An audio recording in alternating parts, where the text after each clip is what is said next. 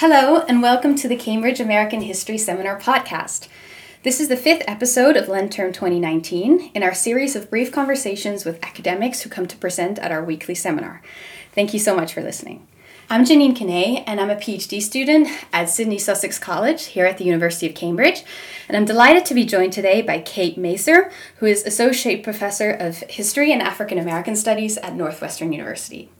Professor Masur's research focuses on the history of the 19th century United States, specifically in relation to questions of race and equality after the abolition of slavery in both the North and the South. Her first book, An Example for All the Land Emancipation and the Struggle over Equality in Washington, D.C., was published in 2010 by the University of North Carolina Press and focused on the battle over racial equality during Reconstruction in America's capital city. Professor Masur has co edited two volumes on the Civil War and Emancipation Freedom, a documentary history of emancipation, and The World the Civil War Made, both published by the University of North Carolina Press in 2013 and 2015. Professor Masur has written multiple articles on race, equality, and emancipation, including for the Journal of American History, the American Journal of Legal History, Civil War History, and in David Blight and Jim Downs' edited volume, Beyond Freedom Disrupting the History of Emancipation. Additionally, she edited and wrote the introduction to the reprint of John E. Washington's 1942 book, They Knew Lincoln, published by um, Oxford University Press last year. She worked with the National Park Service on the public history of Reconstruction, and she's currently an OHA Distinguished lec- Lecturer, as well as um, an endow- National Endowment for the Humanities Faculty Fellow. Professor Masur, thank you so much for joining us. Thanks for having me. It's really good to be here. So, today we're going to talk a bit about your paper as well as about your wider research and your experiences as an historian. Um, your paper is titled State Sovereignty and Migration Before Reconstruction. And first of all, can you maybe give a brief synopsis of this paper?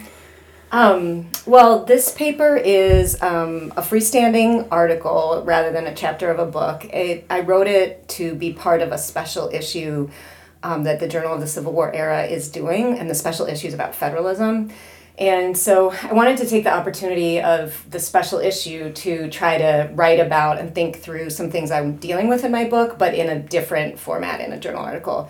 Um, and so what the, the overall picture of the article is about a variety of ways that um, or actually a particular way that americans thought about state sovereignty in the decades before the civil war. And it focuses on questions of immigration and migration um, both people coming into states from outside the united states and then people traveling across state lines within the united states.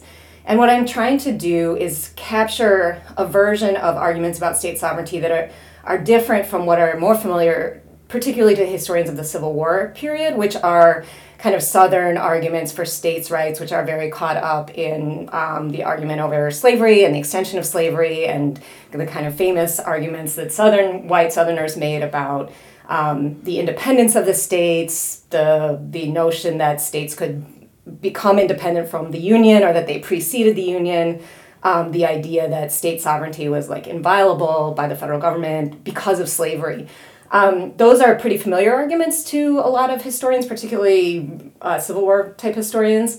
Um, and what's less familiar, but what uh, people have been doing very interesting work on recently, are as the um, history of arguments for state sovereignty related to immigration and migration. And um, that has yielded some really good, cool work by immigration historians um, and but what hasn't really been done, except to some extent by a historian named Kunal Parker, who's really wonderful, um, is really trying to think about the relationship between those immigration related laws and laws that restricted the mobility of African Americans in um, the antebellum period, which ultimately is what I'm most interested in. I'm kind of most interested in the end in racist laws, laws that were ex- explicitly racially discriminatory.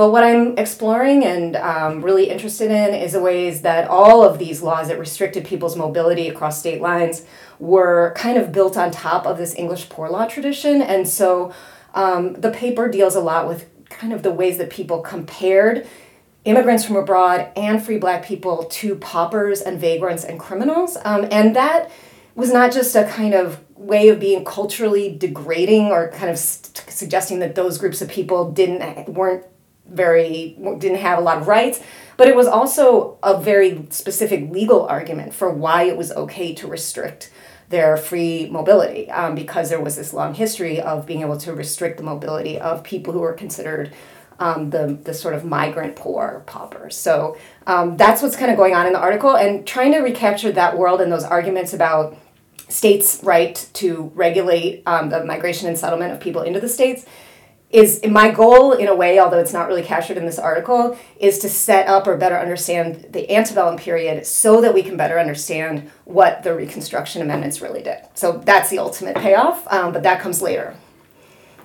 so, as you said, the concept of poor laws um, has a very central role in this paper, um, and you argue that poor law that the poor law tradition quote opened the way for extensive regulation of migration at the state level and to discrimination based on race, religion, and culture. So, maybe can you talk a bit about what exactly were these poor laws and how did they regulate migration and accommodate discrimination? Sure. Um, well, so the poor law tradition, and this is something that I had to kind of learn my learn myself building on the work of tons and tons of historians of England and of the earlier United States. Um, but basically, there's a tradition that goes back to England, and that's obviously relevant for the US because it was English people who became the white settlers of the United States and founded the laws, at least in the eastern part of the US. Um, there are a couple of main principles of the poor law tradition, and one is that um, poor relief. So there are going to be poor people, and so poor relief happens locally at the in the United States case, like the county level, or in England at the parish level. Um, that the idea that people would be taxed to support a poor relief fund, which would then be distributed to needy people. Um, the idea that if you were a settled member of a community, who be, who came on tough times or were poor that you were entitled to some form of relief from that poor fund. Um, but that if you were not a settled member of the community, if you were a migrant and you were needy and poor, um, you were not entitled to that poor relief fund. You might get some at the discretion of local officials, but you could also be removed from the community. You could certainly be sent back to the original place of settlement um, and so it was a system that set up a kind of mechanism for local poor relief where you would raise taxes, you would distribute the funds, but not everyone was equal, not everyone who needed the funds was equally entitled to the funds. And strangers, poor, impoverished, sort of migrant strangers had a particularly like marginalized relationship to this. And they really didn't have uh, you know, the kind of right, and I'm using my uh, scare quotes with my fingers, like the, the right to stay, they really mm-hmm. could just readily be removed from a place if they were not, if they didn't have a legal settlement. And just as a, a side note, this operated in particularly gendered ways as well. So um, women, when they married, their place of settlement became that of their husband. And this would be complicated, for example, if like a husband deserted a wife and she was still in the community, but she actually didn't have a settlement there because or she no longer had a settlement there because her husband she had done become settled there by virtue of her husband so she would have to actually be removed to her original place of settlement probably her father's um, residence. And so there were kind of ge- aspects of this that related to gender and to um, class status obviously. And so um, this was a system of dealing with kind of poverty and undesirable groups that, that British colonists brought to the United States and inscribed in colonial laws at the, at the kind of level of the colonies. Um, and I guess the other thing I should say is that all of that world of poor law regulation came to exist under the umbrella of what people called at the time the police power. And, and the police powers of the states were kind of generally the idea that part of state sovereignty and part of what states could still do, even if they were part of the United States government, was take care of their own um, domestic affairs within the state. And so, states, so another valence of this besides poverty was also disease. So, like, it's also the idea that they could quarantine people coming in. They could say, we don't want sick people coming into our um, into our jurisdiction. And and the the sort of discourse about disease and the discourse about poverty were not were separate but at the same time not totally separate. So they all fell under the rubric of like what we're trying to do is create a kind of healthy peaceful self-sustaining community where outside threats are kind of dealt with and monitored. And part of an outside threat could be poor people who come in and, and need to take advantage of public resources and we're not giving them to them because we have to save those for our poor people So all of that is how, sorry, so that is kind of the poor law tradition that becomes the foundation for American state level laws about immigration and settlement. Yeah, because that was going to be my next question. Yeah. You also tie this poor law tradition to these bat- legal battles at the state level over state sovereignty. Right. And how do you think they interact? Um, well, so so if you imagine that like really what the united states was i mean this is not how it was but if you imagine that all it was was a collection of states then and each state would be like a mini you know nation state. And so um, they would you know fight it out over immigration at the border between let's say you know uh, virginia and ohio. There would be they would have to have their own immigration policies on each side of the border and so on but in reality, that's not how it was because there was a federation of the states and there was a United States Constitution. And so, you know, part of, if you're interested in this kind of thing, like part of what's fascinating about American history is this ongoing kind of attempt to figure out what is the realm of the federal government and what remains the realm of the states. Still a really controversial question. Um, and so sometimes states would think that the state governments, legislatures would think they're entirely within their rights to try to uh, slow down immigration, put a lot of restrictions on immigration because they didn't want more Im- very many more immigrants coming in. And sometimes people would then challenge those laws in federal court, in state court maybe, but more likely in federal court, they would be more likely to succeed by saying the only way to really get the laws overturned for the most part was to say they violated the Constitution. And so you see, so this is one of the things the paper does is like it looking at times that people challenged state level immigration and settlement laws by arguing that they were unconstitutional and thereby being able to have a federal case, a case in federal court, um, you get to see a lot of the ways that contemporary people defended state sovereignty because they go to court and they say, here's why we're we should be allowed to pass these kind of laws. And so it's at those um, moments, I'm less interested, I use um, three main Supreme Court cases in this paper, but I'm less interested in a way in the court itself than in the arguments that the states mobilized to defend their laws. That's so interesting. And you, your paper, by focusing on these court cases that are mostly focused on northern states, also seems to challenge the public historical perception that states' rights principles or state sovereignty principles were mostly advocated by the southern states in the antebellum period. Um, because as you discussed, northern states frequently defended state sovereignty in the courts, and southern states frequently abandoned it in favor of federal fugitive slave laws. Um, can you talk a bit more about this? Why why did this reversal of positions between the North and the South take place, and is it even useful to think about it as a reversal at all? Right. I mean, I think it's less useful to think about it as a reversal, and I think that's it's one of the it's sort of a trope in in the way people talk about American history is to sort of say, and this comes up a lot, like let's say when you teach about the coming of the Civil War or something, it's like, well, and we can all see what hypocrites the you know Southern political leaders were because they were always talking about states' rights, but when they could get the federal government to do what they wanted, like pass a fugitive slave law or enforce the Fugitive Slave Act, um, they were really happy to see a very strong federal state. So it was basically political opportunism, and people sometimes say that mm, less so, but about northern defenses of personal liberty laws that it was just nobody so so in that world like nobody really believes in states rights or a lack of or a kind of broader federal power and everyone is just grabbing onto those arguments opportunistically when they will serve whatever their purposes are politically or as in terms of sections of the united states or whatever. Um, and i'm trying to show in this paper that there's more meat than it it's not simply people grabbing on opportunistically. White southerners did not have a monopoly on believing that states had important kinds of sovereignty. Um, and also, people pretty consistently maintain these defenses of state sovereignty across a bunch of different issues, um, which isn't to say, and I don't want to be like misconstrued, I do think that a different, very radical version of state sovereignty emerged in the South, and it was, you know, kind of Southern, the radical right uh, in the South, basically, that ended up saying, you know, that the states preceded the Union, that the states could break the compact. Um, and that is a distinctly Southern perspective. I'm not arguing that Northerners subscribe to that at all. Um, but what I am saying is that we really need to think about the investment, the significant investment that a lot, a lot of Americans had across sections in these ideas about state sovereignty.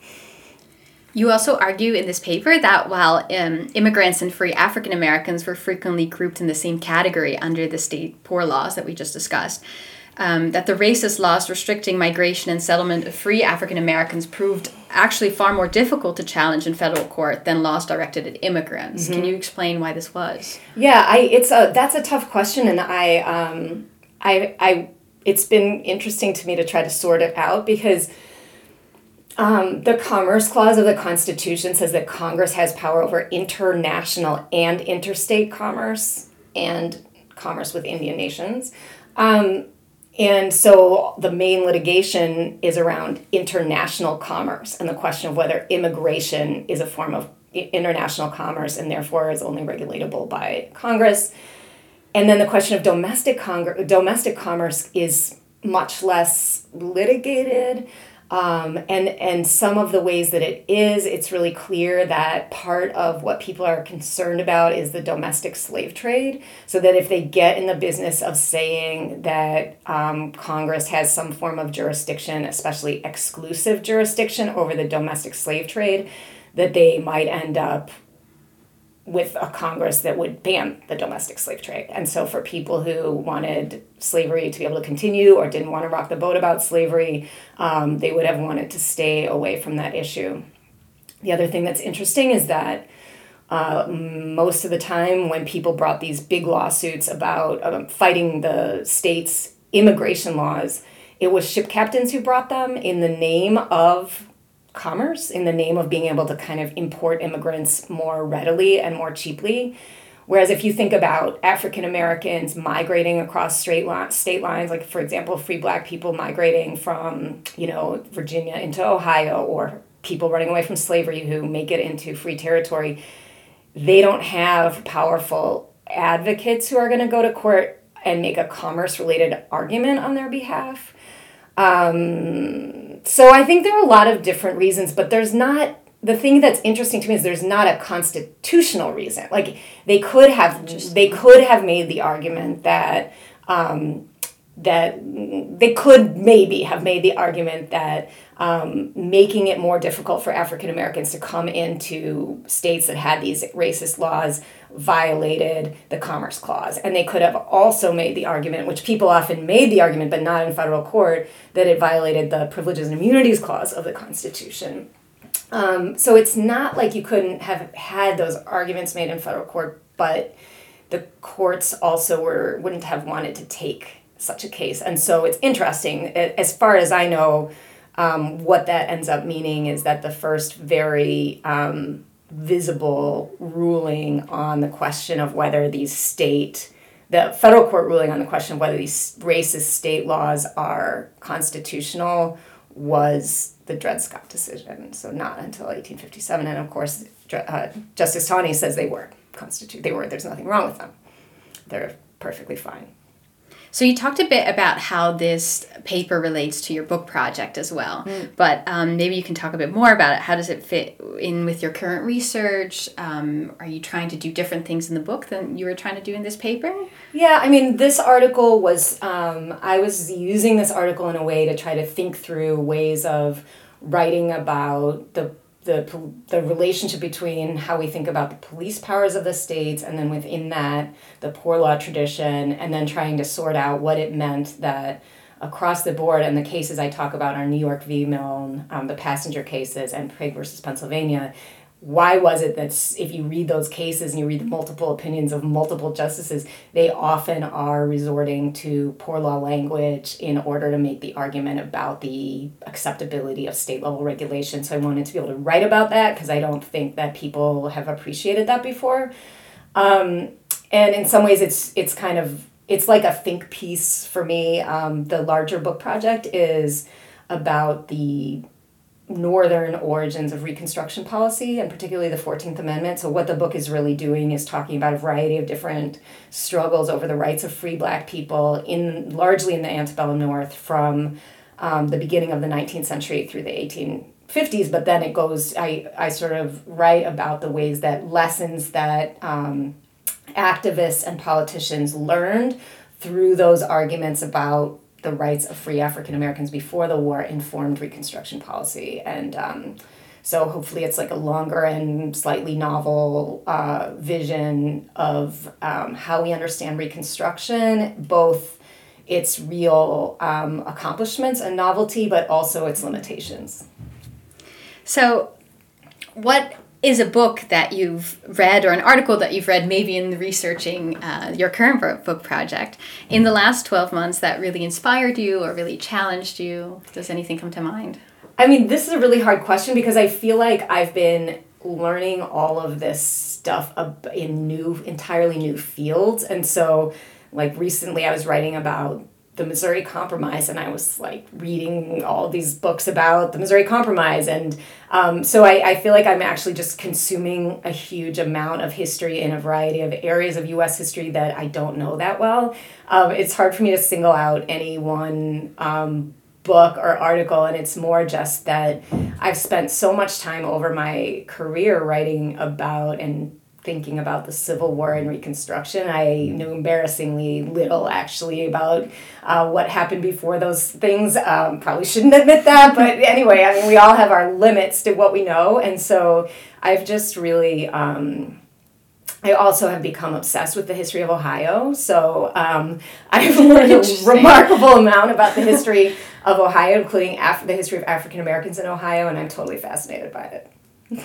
So, in terms of maybe more primary research or any, actually any type of research, what is the most interesting place you've been for research? Was it in Ohio or was yeah, it somewhere well, else? I mean, I've been to Cleveland and Columbus both in the last year and no, in the last two years um, for research. And I, I am a native Midwesterner. I'm from the Chicago area and I'm having a lot of fun writing about the Midwest. Um, and one of my I think this I think a lot of people in the field of sort of the study of the anti-slavery movement would probably agree with this. And i certainly bet what i'm about to say is to this day the midwestern side of the anti-slavery movement is totally underappreciated. And it's really interesting because um, and i'm kind of curious about like why that is. And I, I mean there's certainly some books on midwestern anti-slavery that have come out that have said we need more about this, so I'm writing a book about it, right? Um, but even so, I think we don't fully appreciate kind of the novelty and interestingness of what was going on, particularly in Ohio, which was settled um, by you know white people and black people before in greater density.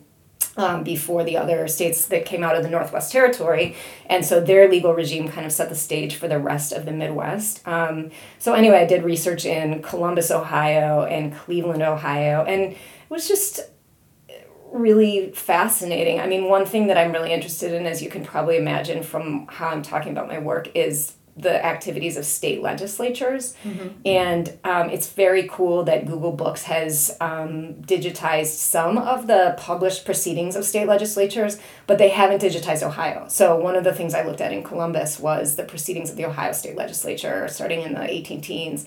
And it was just amazing to me how much time is spent talking about free African Americans. Like you would think from a lot of work that this wasn't really on anyone's radar and that the anti-slavery movement what they really were involved in was trying to get the abolition of slavery which didn't exist in ohio so obviously that was a, a national project um, but man, they cared so much about what was going on in Ohio and they wanted those laws to be repealed. And African Americans were organizing to repeal the laws, and African Americans were organizing to get access to public schools. Um, and they were petitioning the state legislature. Unfortunately, none of the actual petitions have survived that I'm aware of because an archivist told me there was a fire in the archive in, I think, the end of the 19th century. But you can see in the proceedings of the legislature um, you know, so and so introduced a petition from the citizens of this county for X, right? So you can just sort of see the the residual um, record of the existence of those petitions. So I've had a lot of fun getting to know Ohio. and finally, as is always our last question, mm. what is your favorite album? Okay, you. so full disclosure, right? I got the questions in advance.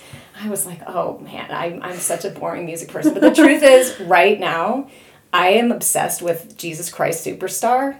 Nice.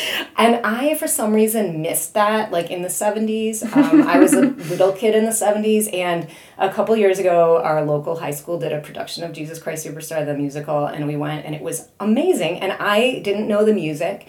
And um, my husband was like singing along and um, i and then we the, it just so happened that there was a big production of it in chicago so we saw a uh, professional production of it. And i just think it's fascinating. I love it's kind of this 70s rock opera style thing. It's totally 70s kind of music.